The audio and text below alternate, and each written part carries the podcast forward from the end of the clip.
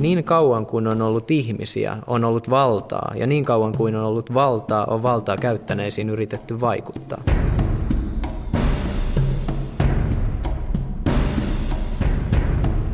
Lobbaus on sitten muodostunut vakiintuneeksi termiksi kuvaamaan yksilöiden tai erilaisten eturyhmien pyrkimyksiä vaikuttaa epävirallisesti päättäjiin. Sanana lobbaus, englanniksi lobbying, juontaa juurensa aikoinaan parlamenttien auloissa ja käytävillä käyskennelleisiin henkilöihin, jotka yrittivät päästä poliitikkojen puheille vaikuttaakseen heidän päätöksiinsä. Kuka oli Rasputin? Кто был Распутин? Распутин. Да. Это какие-то колесарские что-то. Громче говорите. Можете ответить, кто Распутин был?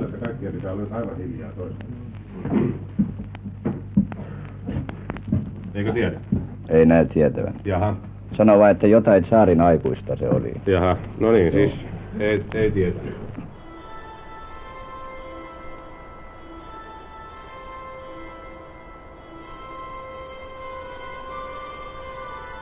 Sotien aikainen propagandapäällikkö Reino Palmruth tuhahteli edellä esitetyssä tietovissassaan kiinniotettujen venäläissotilaiden tietämättömyydelle. Mutta jos tarkastelemme laajemmin kysymystä, kuka oli Rasputin, voi se osoittautua tänä päivänä vähintään yhtä monimutkaiseksi kuin tuolle venäläissotilaalle tammikuussa 1940. Puhumattakaan ajasta, jolloin Rasputin oli vielä täysissä sielun ja ruumiin voimissaan. Suomessakin julkaistiin jo vuonna 1917, alle vuosi Rasputinin murhan jälkeen, suomennos erästä venäläisestä teoksesta, jonka oli kirjoittanut Rasputinia läheltä seurannut valtiollisen poliisin mies. Salanimellä julkaistun teoksen kirjoitusaikana Rasputin vielä eli, ja hämärän mystikon hämäristä uskonnollisista menoista liikkui melkoisia puheita.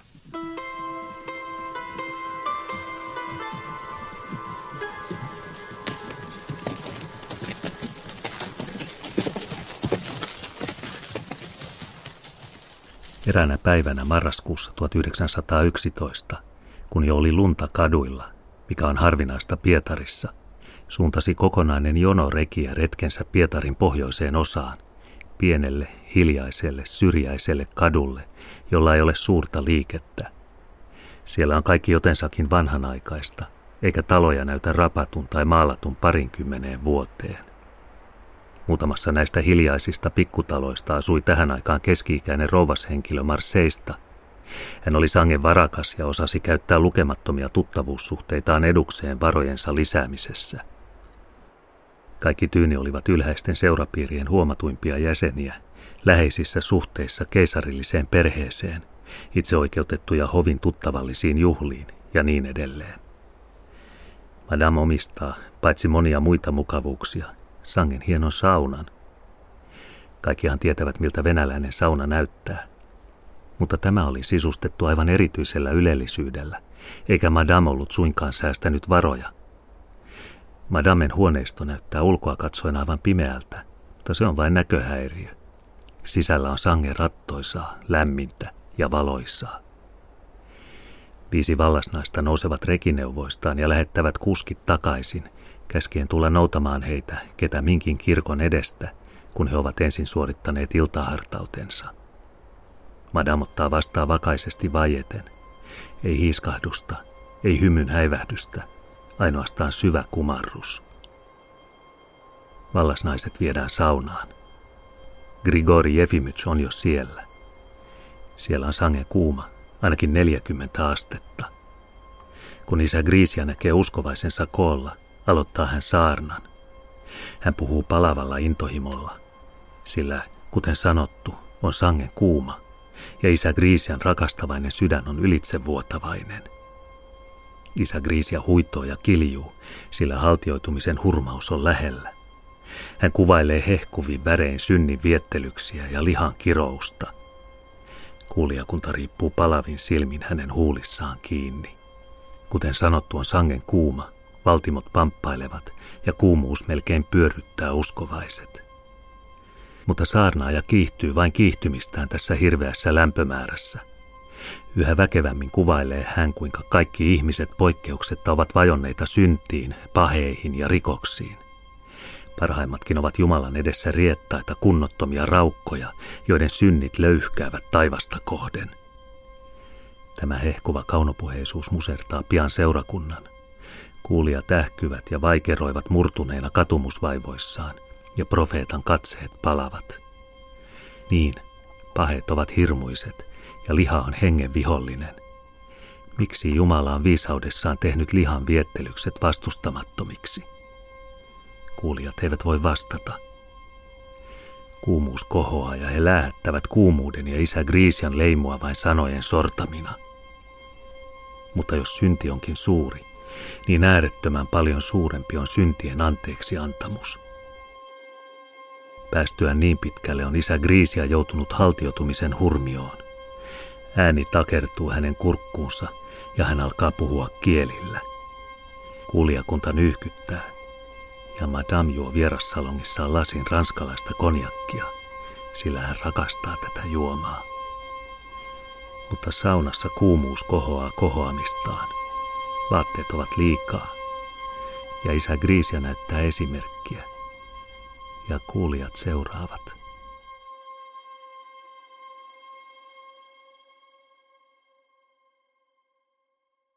Näin kirjoitti salanimellä Herman Theodor von Sankka, eräs Venäjän valtiollisen poliisin työntekijöistä, kirjassaan, joka julkaistiin Suomessa vuonna 1917, maaliskuun vallankumouksen jälkeen.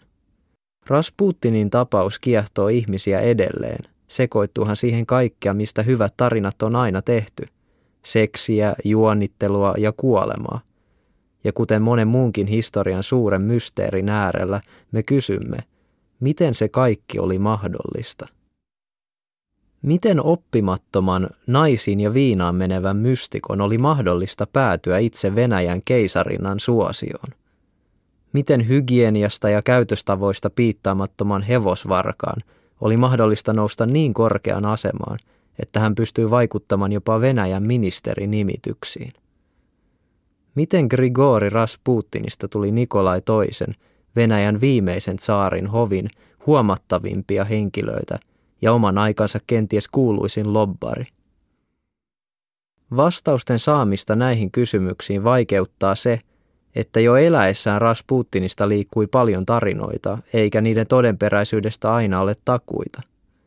Ajan mittaan näistä tarinoista on muodostunut iso osa Rasputinin myyttiä – se tiedetään, että Grigori Rasputin syntyi tammikuussa 1869 ja kuoli joulukuussa 1916 muutamien Venäjän armeijaan ja ylimystöön kuuluvien henkilöiden surmaamana. Näiden hetkien väliin mahtuu elämä, joka on jättänyt huomattavan jäljen Venäjän historiaan. Tähän vaiheeseen Venäjän historiaa on perehtynyt Helsingin yliopiston dosentti Antti Kujala. Rasputinhan on varmaan tota, Ivana Julman ja Pietari Suuren ja kenties Leninin ja Stalinin ohella niin viiden tunnetuimman venäläisen joukossa.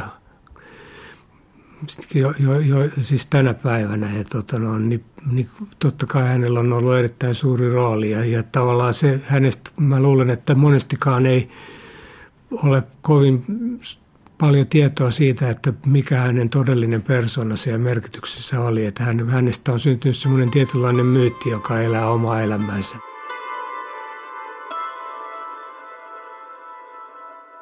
Niin, Rasputin tuli ensimmäisen kerran Pietariin vuonna 1903 ja 1905 loppupuolella hän pääsi ensimmäisen kerran tapaamaan keisariperhettä ja sitten hänen pääsyssä johtui siitä, että hän oli näillä vierailulla Pietarissa niin ensinnäkin tutustunut Venäjän kirkon tärkeisiin henkilöihin, joilla, joilla oli suhteet keisarilliseen hoviin.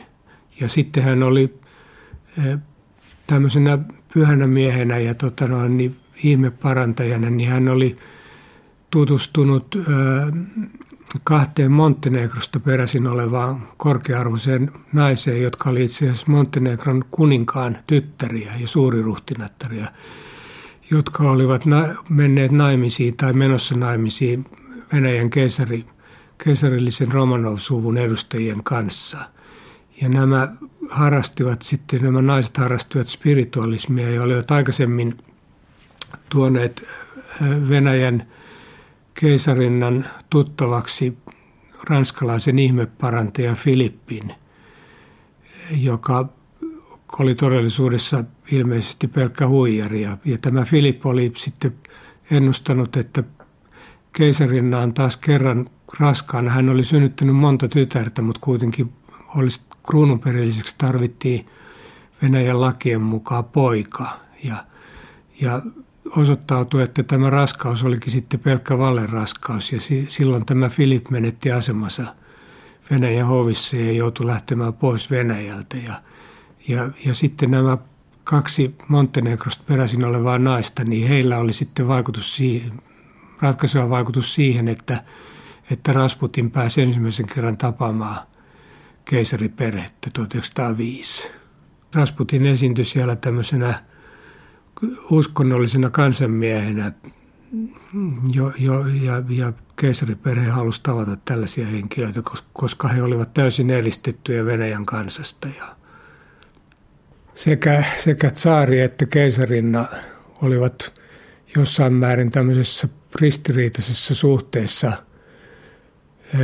omaan, omaan ympäristöönsä, koska he halusivat säilyttää yksinvaltiuden sellaisena kuin se oli heille tullut edellisiltä sukupolvilta. Ja tämä aiheutti sitten ristiriitaa yhteiskunnan ja tämmöisen poliittisen eliitin kanssa, niin heillä oli tavallaan tarve siitä norsunluutornistaan käsin luoda suhteita sitten kansaan, joka oli äärimmäisen kaukana keisarillisesta hovista ja ja sellaisessa ominaisuudessa tämmöisenä pyhänä miehenä he tutustuivat alun perin siihen. Ja sitten tämä ihmeparantajan rooli hänelle tuli sitten pari vuotta myöhemmin. Grigori Jefimytsin valta ei ole riippuvainen järkisyistä ja hyvästä maineesta, vaan aivan muista seikoista – Länsimaissa ei luultavasti ole selvillä, että hänellä oikeastaan on keisarinna asemansa olennaisimpana tukena. Ilkeät kielet ovat uskotelleet, että hänen valtansa keisarinnan yli perustuisi samoihin syihin, joiden nojalla hänellä on muihin naisiin niin suuri vaikutus. Mutta tämä on todennäköisesti pelkkää panettelua. Keisarinnan varsinainen elinkiintymys kohdistuu hänen poikaansa, Pikku Tsarjevitsiin, Romanovin valtaistuimen perilliseen, suvustaan ikävä kyllä huonontuneeseen jälkeläiseen. Pikku Tsarjevits sairastaa muun muassa verenvuototautia, hirvittävää tautia, joka milloin tahansa voi tehdä lopun ihmisen elämästä. Ja hänellä on lisäksi jokin omituinen heikkous luurakenteessaan, mikä maailman suurimman armeijan tulevan pään tekee ainaisesti mahdottomaksi kaikkeen sotapalvelukseen. Ja hän liikkaa vielä, satutettuaan kerran polvensa Tsarskoje Seelon roomalaisessa saunassa – ei sen vuoksi ole ihme, että hänen äitiään kalvaa levottomuus hänen elämästään ja terveydestään. Tämä alituinen sielullinen taakka, johon yhtyy murhayrityksen pelko jonkun saariperheen vihollisen puolelta, on hänelle ollut liian raskas. Hän tuskin on enää täydessä järjessään, ja kuinka voisikaan nainen olla sitä hänen asemassaan. Murtuneena ja menehtyneenä on hän joutunut Grigori Jefimytsin kieltämättä voimakkaan persoonallisuuden uhriksi. Keisarina on syvästi, jopa hysteerisesti uskonnollinen, ja hän tarvitsee tämänlaatuista hengellistä johtajaa. Ei ole epäilystäkään siitä, että hän, joka sentään on länsimaalainen prinsessa, on vakuutettu siitä, että tällä Pokrovskojen kylästä lähteneellä likaisella saarnaajalla on jokin yliluonnollinen mahti.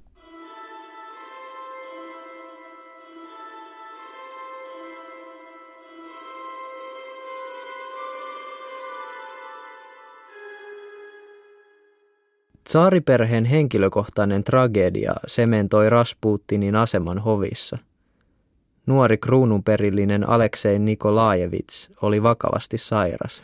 Varsinainen pohja oli tämän kruununperillisen tota noin, niin hemofilia, joka siis verenvuototauti, jo, jo, se oli semmoinen perinnöllinen tauti, joka oli tullut tämän Aleksandran, eli keisarinnan isoäidin puolelta, joka oli Englannin kuningatar Victoria. Se tuli sieltä ja tota, se periytyi naisten kautta, mutta se ilmeni aina miehissä. Ja, ja ne, jotka, ne miehet, jotka sitten sai tämän verenvuotitaudin, niin he enemmän myöhemmin kuoli siihen. Ja osoittautui, että Rasputinilla oli tämmöisiä kykyjä pysäyttää tämä verenvuoto. Ja tänä päivänäkään ei tiedetä, mistä se johtui ja miten, miten se on mahdollista, koska tota no, niin oli sellaisia tapauksia, että Rasputin ei ollut läsnä, hän oli tuhansien kilometrin päässä ja ainoastaan sähkeet ilmoitettiin, että kruununperillinen on taas kuolemassa ja, ja, ja Rasputin lähetti sähkeen, jossa hän tota, ilmoitti keisarinnalle, että ei tarvitse kantaa huolta, että kruununperillinen tulee jäämään henkiin. Ja tämä oli se, se, tota, se todellinen syy, minkä takia Rasputin pystyi säilyttämään asemansa – keisarillisessa hovissa. Ja sitten täytyy vielä tietää se asia, mitä sen, sen aikaiset ihmiset eivät tienneet eivätkä ymmärtäneet, oli se, että tämä kruununperillisen vaarallinen sairaus oli salattu, että sitä ei ollut kerrottu ollenkaan julkisuuteen, jolloin tietenkään kukaan ei voinut ymmärtää sitä, että miksi keisarillinen hovi menetteli näin.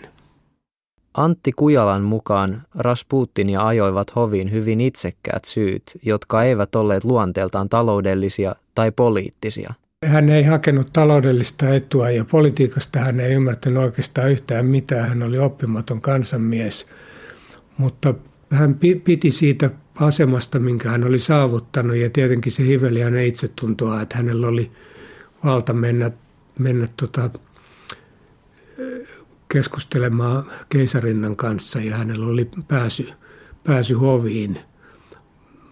Mutta tota no, niin se hänen tämmöinen – kaikki toimintansa, niin se liittyi tähän, että ilman mitään poliittista tai taloudellista motiivia.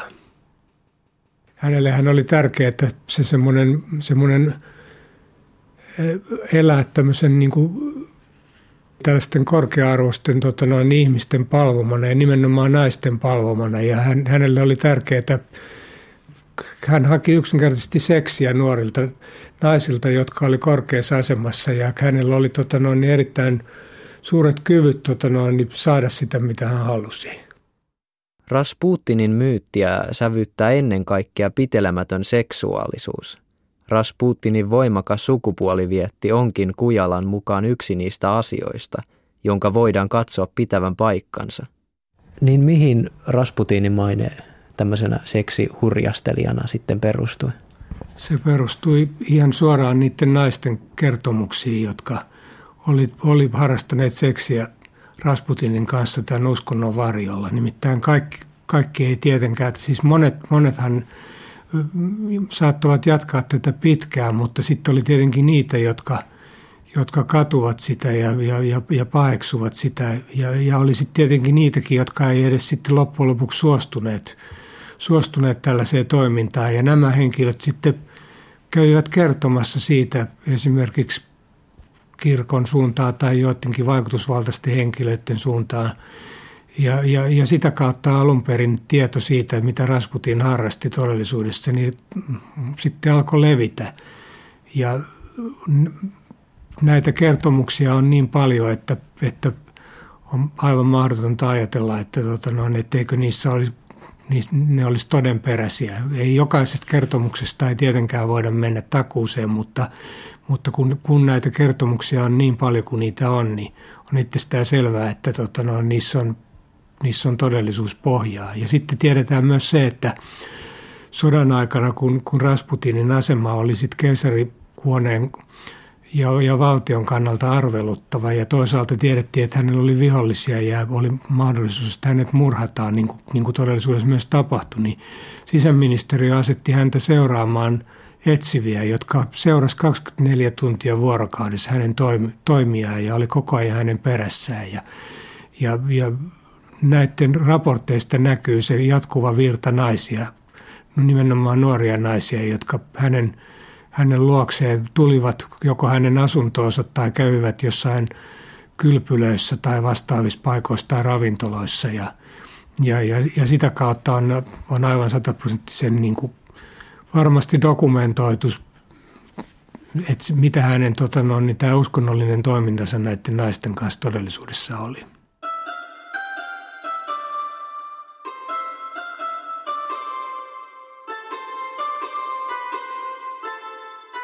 Hänellä on pitkä, korpimusta, pehmeä ja paljosta rasvasta välkkyvä tukka ja ruskea, silkinhieno parta, jota hän alituiseen sormielee. Merkillisintä hänessä on hänen silmänsä, jotka ovat suuret ja syvät ja saattavat olla sanomattoman kiehtovat. Olen tietysti nähnyt Grigori Efimytsin useita kertoja, mutta ainoastaan kerran olen häntä puhutellut. Minun hänen persoonansa teki erittäin tympäisevän vaikutuksen, osittain sen tähden, että hän, kuten tunnettu, ei ensinkään ole puhtautta harrastava eurooppalaisten käsitteiden mukaan. Kun tuntee hiukan häntä ja hänen vaiheitaan, niin ne jossakin määrin menettävät hämyisen hohteensa. Mutta merkilliset ne ovat sittenkin. Keskeistä tässä väärin munkiksi sanotussa miehessä, munki hän ei ole koskaan ollut, on sukuelämä, ja siinä epäilemättä on hänen menestyksensä salaisuus.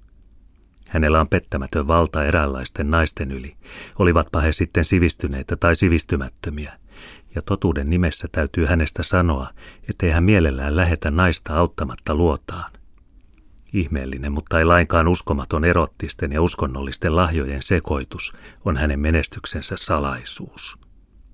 Länsi-eurooppalaisten käsitteiden mukaan tältä uskonnon perustajalta, jos moisesta ilmiöstä saa käyttää niin korkeaa nimitystä, kysyttäisiin hänen oppiaan. Mitään teoreettisesti muodostettua oppia ei Grisha Rukka ole ikänään pystynyt ajattelemaan kokoon. Hän saarnaa vain nöyryyttä, eräänlaista sekavaa ihmisrakkautta ja muita aivan tavallisia uskonnollisia sanoja, joilla jokaisen turmeltumattoman ihmisen sielussa on vastakaikunsa. Naisia vetävät enemmän häneen hänen persoonallinen kiinnyttävyytensä, hänen olemuksensa lumous, kuin se mitä hän sanoo ja opettaa. Ja muita uskovaisia kuin naisia ei hänellä ole koskaan ollutkaan. Lienee lisättävä, että Grisialla on harvinaisen kirkas ja kaunis ääni. Jo Pokrovskajassa, jossa Rasputin ensin aloitti saarnaajauransa, kerääntyivät naiset hänen ympärilleen. Seurakuntansa useitten naisten kanssa oli hän suhteessa, vaikka hän itse olikin naimisissa, ja siitä nousi lopulta suuri hälinä. Rasputin lähti sen tähden muille markkinoille ja saapui vihdoin Pietariin. Aivan varmasti ei ole pelkkää panettelua, kun puhutaan Grigori Efimytsin erottisista urotöistä – Hieman hysteeriset, hermoiltaan häiriytyneet, erottisesti veltostuneet naiset ovat kuin luodut kerääntymään sellaisen miehen kuin tämä siperialaisen parantajan ympärille. Hän on nimittäin erityisesti parantaja, ja suurimmaksi osaksi juuri onnistuneet parannukset, kätten päälle panolla ja rukouksilla, ovat luoneet hänen maineensa ja tehneet hänet huomatuksi saarin hovissakin.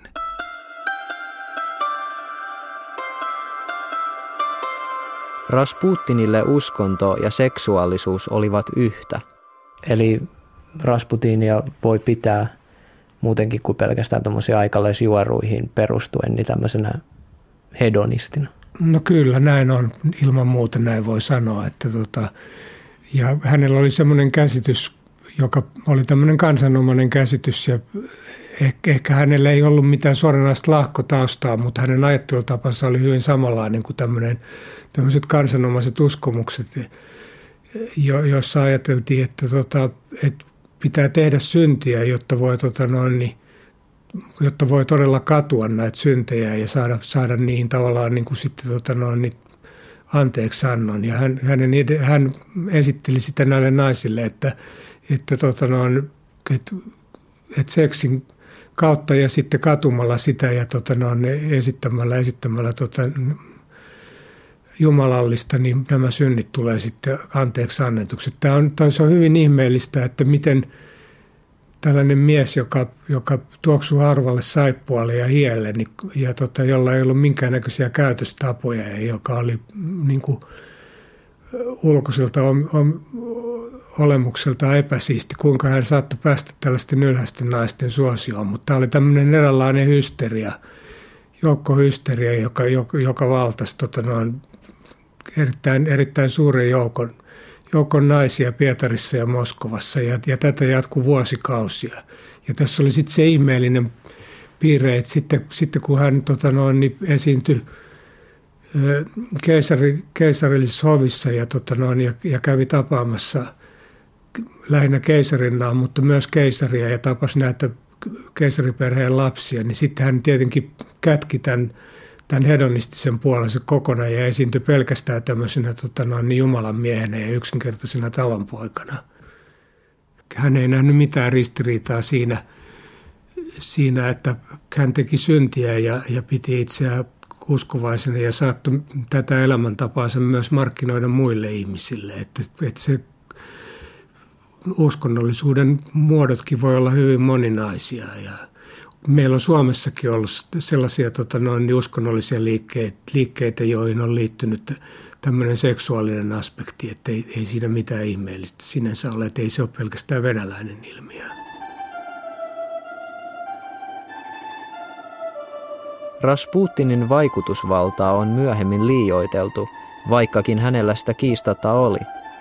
Antti Kujalan mukaan Rasputin vaikutti valtakunnan politiikkaan pikemminkin epäsuorasti kuin aktiivisesti oman toimintansa kautta.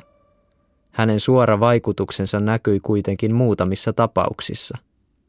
Kujalan mukaan Rasputinin motiivit olivat aina lähinnä oman edun mukaisia, eivät poliittisia – loppujen lopuksi hän oli enemmän hyväksi käytetty kuin hyväksi käyttäjä. Että on aika selvää näyttöä siitä, että ensimmäisen maailmansodan aikana sen jälkeen, kun keisari oli lähtenyt rintamalle johtamaan Venäjän joukkoja sodassa saksalaisia vastaan ja sitten keisarina oli jäänyt tavallaan Pietariin ja hänen, hänen valtansa oli sitten sitä kautta suurempi kuin koskaan aikaisemmin ja hän pystyi vaikuttamaan enemmän kuin koskaan aikaisemmin näihin nimityksiin. Niin, ja, ja nyt tiedetään sitten keisarin ja keisarinnan välisestä kirjeenvaihdosta, jossa jatkuvasti esiintyy Rasputinin nimi ja kerrotaan, että keisarinen nimenomaan ilmoittaa, että Rasputin suosittelee tätä ja tätä henkilöä virkaa ja täytyisi nimittää siihen. Ja, ja, ja usein näin tapahtuu, mutta se todellisuus saattaa olla kuitenkin niin, että – että nämä henkilöt, joita, joita nimitettiin, niin ne oli ne varsinaiset lobbarit ja he olivat ymmärtäneet, että päästäkseen näihin virkoihin, niin kannatti hakeutua tehdä jotain palveluksia Rasputinille ja, ja, ja esittää jonkinnäköistä niin kuin, tota, no, niin myötämielistä suhtautumista häneen ja, ja sitä kautta tie näihin virkoihin avautui. Et luultavasti se meni enemmän näin. Ja, ja sitten on, on, kannattaa muistaa se, että tota, näitä hänen, hänen mahdollisuuksia vaikuttaa näihin virkoihin ja virkanimityksiin silloin 1915 ja 16, niin, niin sitä on kyllä liioteltu siinä mielessä, että, että nimenomaan keisari kyllä otti monia muitakin asioita huomioon ja eikä, eikä kun, kun näitä Rasputinin tai hänen puolisonsa suosituksia, että tota, ei se todellisuus ollut niin yksinkertainen kuin tämmöisissä populaarikirjoissa esitetään, mutta kieltämättä hän pystyi vaikuttamaan muutamiin ministerinimityksiin, jotka ei nyt Venäjän itsensä ja keisarihovin itsensä kannalta ollut kovin onnistuneita. Mitä nämä nimitykset oli? No siellä oli muutama sisäministeri ja, ja, tota noin, ja sitten pääministeri Styrmer, ja, jo, joihin hän vaikutti ja, ja samoin äh, sitten hän pystyi vaikuttamaan tota noin, niin kirkon ja, ja kirkollisten virastojen tota noin, näihin johtajan nimityksiin. Ja, ja ni, hänellä oli nimenomaan tärkeää, että kirkon johdossa ja sisäministeriössä oli sellaiset henkilöt, jotka suhtautuivat häneen siis Rasputinin myötämielisesti, koska vaarana oli, nämä oli juuri ne tahot, jotka olisivat voinut hänet karkottaa Pietarista ja lopettaa kaiken sen vallan ja aseman, jota hänellä oli. Miten sitten laajemmin poliitikkojen ja ylimystön ja virkamieskunnan parissa suhtauduttiin Rasputiniin? Voisin sanoa, että lähes poikkeuksetta hyvin negatiivisesti, että oli kaksi pääministeriä ennen maailmansotaa, jotka, jotka aivan suoraan ilmoitti keisarille, että tämä henkilö pitäisi karkottaa Venäjältä. Ja, ja sitten oli muuan sisäministeri sodan aikana, jonka nimitykseen Rasputin oli, oli vaikuttanut itse, joka sitten huomasi tämän Rasputinin huonon vaikutuksen ja yritti järjestää alasensa sisäministeriön murhaamaa Rasputinin ja, ja joutui sen takia pois virasta. Ja oli monia, jotka tarjosi hänelle rahaa, jotta hän lähtisi pois, pois Pietarista eikä koskaan tulisi takaisin. Rasputin oli vastustanut Venäjän liittymistä ensimmäiseen maailmansotaan, ja hän joutuikin vastakkain myös Venäjän armeijan johdon kanssa. Venäjän mentyä lopulta sotaan Saksaa vastaan, Rasputin pyrki rintamalle tapaamaan sotilaita. Sodan alkupuolella ylipäällikkönä oli Nikolai Nikolajevits, joka oli keisarin setä ja joka oli itse asiassa naimisissa toisen näistä mainituista montenegrolaisista – suuriruhtinaattarista kanssa. Ja tota, siinä vaiheessa Rasputinin ja Nikolai Nikolajevitsin suhteet oli täysin poikki ja Nikolai Nikolajevits ties hyvin, että miten negatiivinen vaikutus Rasputinilla oli, oli asioihin ja, ja hän ei missään tapauksessa halunnut sinne. Ja, kun, ja sitten kun Rasputin ilmoitti, että hän tulee käymään tota, no, niin päämajassa niin Nikolai Nikolajevits lähetti vastaukseksi sähkeen, että tervetuloa, hirtän teidät.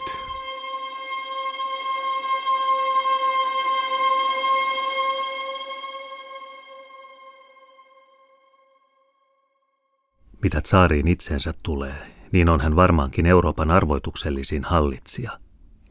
On henkilöitä, jotka pitävät häntä heikkona, horjuvana, laajattomana nollana, miehenä, joka kädet ristissä katselee kaikkea sitä pahaa, mitä tehdään hänen nimessään ja mistä hänen kansansa saa kärsiä.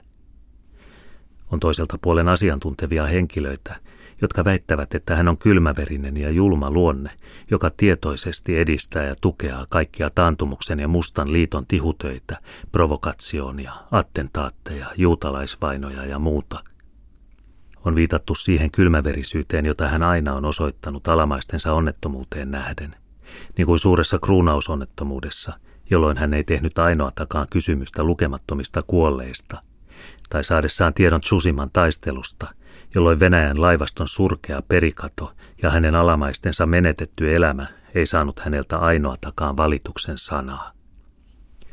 Luonnollisesti on saari kaikkien heikkojen luonteiden tavoin julma, kun on kysymys omasta nahkasta, ken on hänet kerrankaan nähnyt, hän ei voi olla muistamatta levotonta, pälyvää katsetta, joka on ominainen tälle monien miljoonain hallitsijalle. Hän vilkuu alituiseen ympärilleen, aivan kuin pelkäisi olevan vihollisen selkänsä takaa. Ja hän tekee oikein pelätessään tätä vihollista. Rasputinin tapauksen taustalla mylläsivät myös laajemmat poliittiset virtaukset. Ne johdattivat sekä Rasputinia tsaariperhettä että Venäjän koko poliittista järjestelmää vääjäämättömästi kohti tuhoa.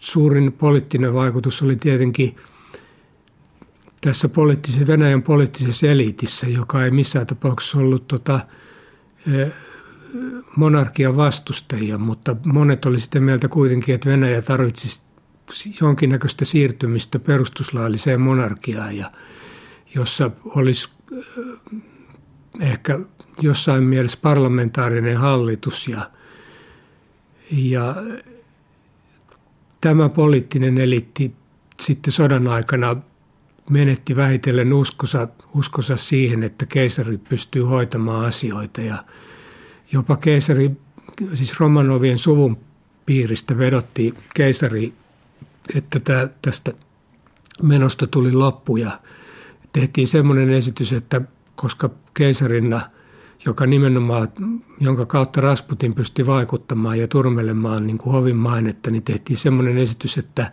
keisari lähettäisi keisarinnan kenties ulkomaille tai jonnekin kauas Venäjän sivuseudulle, jotta tota no, niin hän ei enää pystyisi tavallaan pilaamaan monarkian mainetta, mutta tota, keisari oli liian heikko hallitsija ottaakseen näitä asioita huomioon ja hänellä oli sitten tämmöinen pakkomiele, jonka tietysti myös hänen puolisonsakin jako hänen kanssaan, että, että se yksinvaltius, jonka Nikolai toinen oli perinnyt isältä, että hänen piti siirtää se edelleen omalle pojalleen täysin jakamattomana. Ja tämä oli tietysti tota no, niin osoittautui sitten Venäjän kannalta tota, onnettomaksi ajatukseksi ja, ja se ei toiminut ja sitten loppujen lopuksi se johti siihen, että Nikolai II joutui luopumaan kruunusta maaliskuussa 1917.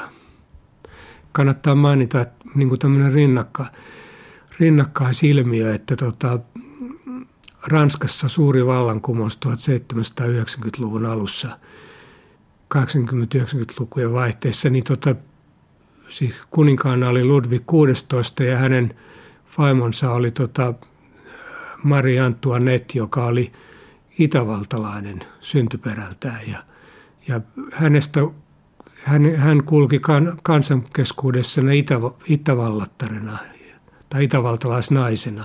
Ja samoin Aleksandrasta puhuttiin saksalaisnaisena Venäjällä, eli että siis tämmöinen ulkomaalainen hallitsija, josta, josta uskottiin paljon pahempaa kuin mitä oli totta, niin se saattoi tota noin, niin vaikuttaa siihen, että vallankumous puhkesi näissä kummassakin maassa.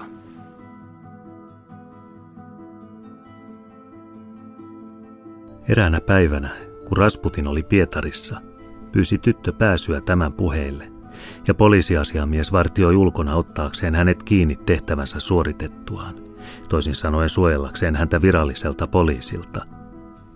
Tyttö pääsi puheille, ja merkillistä kyllä pääsi hän ilman ruumiin tarkastusta, johon kaikkien vierasten täytyy Rasputinin luona alistua. Hän oli vielä hyvin kaunis, ja siinä kai oli syy, että hän pääsi niin hyvineen. Hänellä oli pitkä puukko kätkettynä sukan varteen. Kun hänet vietiin sisälle, sieppasi hän sen nopeasti ja iski syvän haavan Rasputinin vasempaan käsivarteen. Huomattuaan, ettei tämä ollut kylliksi, kohotti hän vielä kerran käsivartensa ja iski uudestaan, tällä kertaa rintaan. Mutta kohtalo salli niin ihmeellisesti, että puukko sattui pieneen Madonnan kuvaan, jota Rasputin aina kantoi rinnallaan. Puukon kärki taittui ja haavoitti häntä, tosi melkoisen vaikeasti, mutta ei vaarallisesti, hieman sydämen alapuolelle. Nousi tietysti suuri hälinä. Rasputin vietiin erääseen sairashuoneeseen. Naisen vangitsivat sitä varten varatut asiamiehet ja veivät hänet erääseen sairashuoneeseen, jossa lääkäri selitti hänet syyntakeettomaksi, jonka vuoksi hänet oli eristettävä eliniäkseen. Siellä on hän vieläkin. Rasputin makasi kauan sairaana, ja maailmansodan puhjetessa oli hän etelässä hoitamassa terveyttään ja vahvistamassa voimiaan. Monet luulevat, että jos hän olisi ollut ratkaisevassa keskuksessa, kun sota puhkesi, olisi hän estänyt sen. Ja totta on, että hänen valtansa on suuri ja että hän työskentelee lakkaamatta rauhan puolesta. Mutta ratkaisun päivänä heinäkuussa 1914 oli asia jo päässyt siksi pitkälle, ettei sitä voitu muuttaa. Kohtalokas askel oli otettu Venäjä oli pannut sotajoukkonsa liikekannalle, voidakseen käyttää hyväkseen sitä ratkaisevaa etua, mitä muutamien päivien ennätyksen katsottiin merkitsevän. Edellä kerrottu ei ollut viimeinen kerta, kun tehtiin murhayritys Rasputinia vastaan. Seuraava murhayritys tapahtui maailmansodan aikana. En tunne lähemmin tätä juttua, mutta minulle on kerrottu, että muuan sangen korkea virkamies olisi ollut tuuman keskuksena. Se epäonnistui ainoastaan siksi, että munkki, jonka oli teko tehtävä, rahat saatuaan kieltäytyi siitä ja paljasti koko jutun saarille.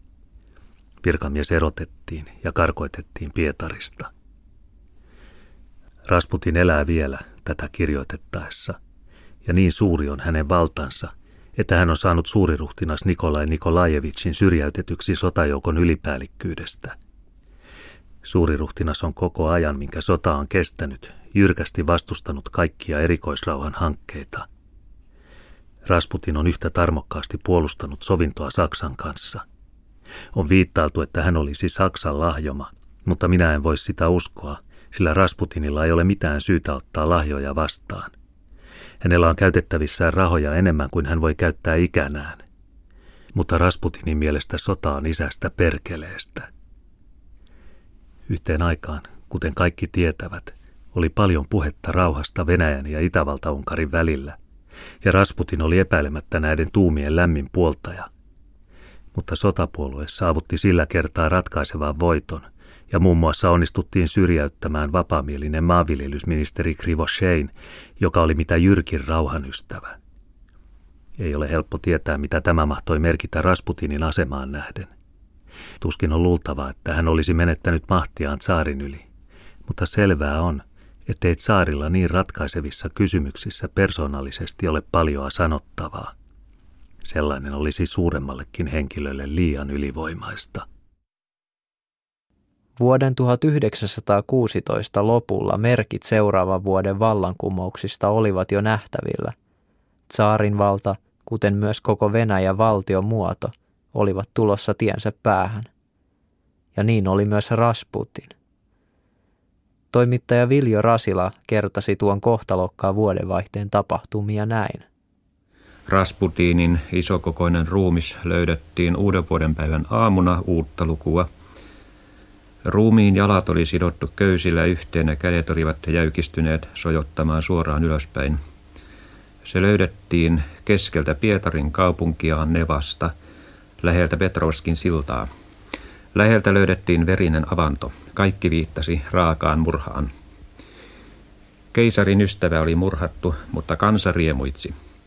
Oudot ihmiset syleilivät toisiaan kaduilla. Kasanin kirkkoon sytytettiin kynttilöitä kiitokseksi sillä pahuuden epäjumala oli kuollut. Leipäkauppejen jonoissakin ihmisten silmät olivat iloiset ja kirkkaat. Rasputin oli poissa. Ainahan Pietarissa, suuren Venäjän pääkaupungissa, jossa jo silloin oli yli kaksi miljoonaa asukasta, oli elämää ja menoa, mutta joulukuun 30. päivän vastainen yö vuonna 1916 oli Obserskajakadun varrella tavallista levottomampi. Kello oli jo vähän yli puolen yön, kun Grigori Rasputinin oven eteen ajoi tuntematon auto ja häntä pyydettiin muiden mukaan juhlimaan. Hänet vietiin nuoren ruhtinas Jusupovin talon, josta pian kuului muutamia laukauksia. Kun kadulla kävellyt poliisi meni katsomaan, mitä talossa tapahtui, Hänelle kerrottiin, että juhlivat ruhtinaat olivat ampuneet koiran talon puistossa. Poliisi palasi takaisin kadulle, mutta pian talosta lähti auto, sekin tuntematon, ja myöhemmin sitten selvisi, että juuri siinä oli Rasputinin ammuttu ruumis, joka poliisin nenään editse näin vietiin Nevan rantaan ja työnnettiin avantoon. Käsiin oli sidottu kivi, joka veti ruumiin pohjaan, ja jäykisti kädet suoriksi, mutta irtosi sitten ja teko paljastui. Näin vaihtui vuosi 1916 vuodeksi 1917, tai oikeammin vuosi vaihtui tällöin vain Länsi-Euroopassa. Venäjällä nimittäin elettiin vielä vanhan kalenterin mukaan – se oli 12 päivää jäljessä, joten Venäjällä elettiin tuolloin todellisuudessa joulun aluspäiviä. Joka tapauksessa Rasputinin kuolema oli vanhan vuoden perintö uudelle vuodelle. Kansa riemuitsi tietämättä, että vain pari kuukautta myöhemmin koko vanha pyhä Venäjän valtakunta hajosi. Kukaan ei tiennyt vielä, että kuolema odotti monilla ovilla. Elettiin kuin juhlivassa laivassa viittä minuuttia ennen kuin se törmää jäävuoreen.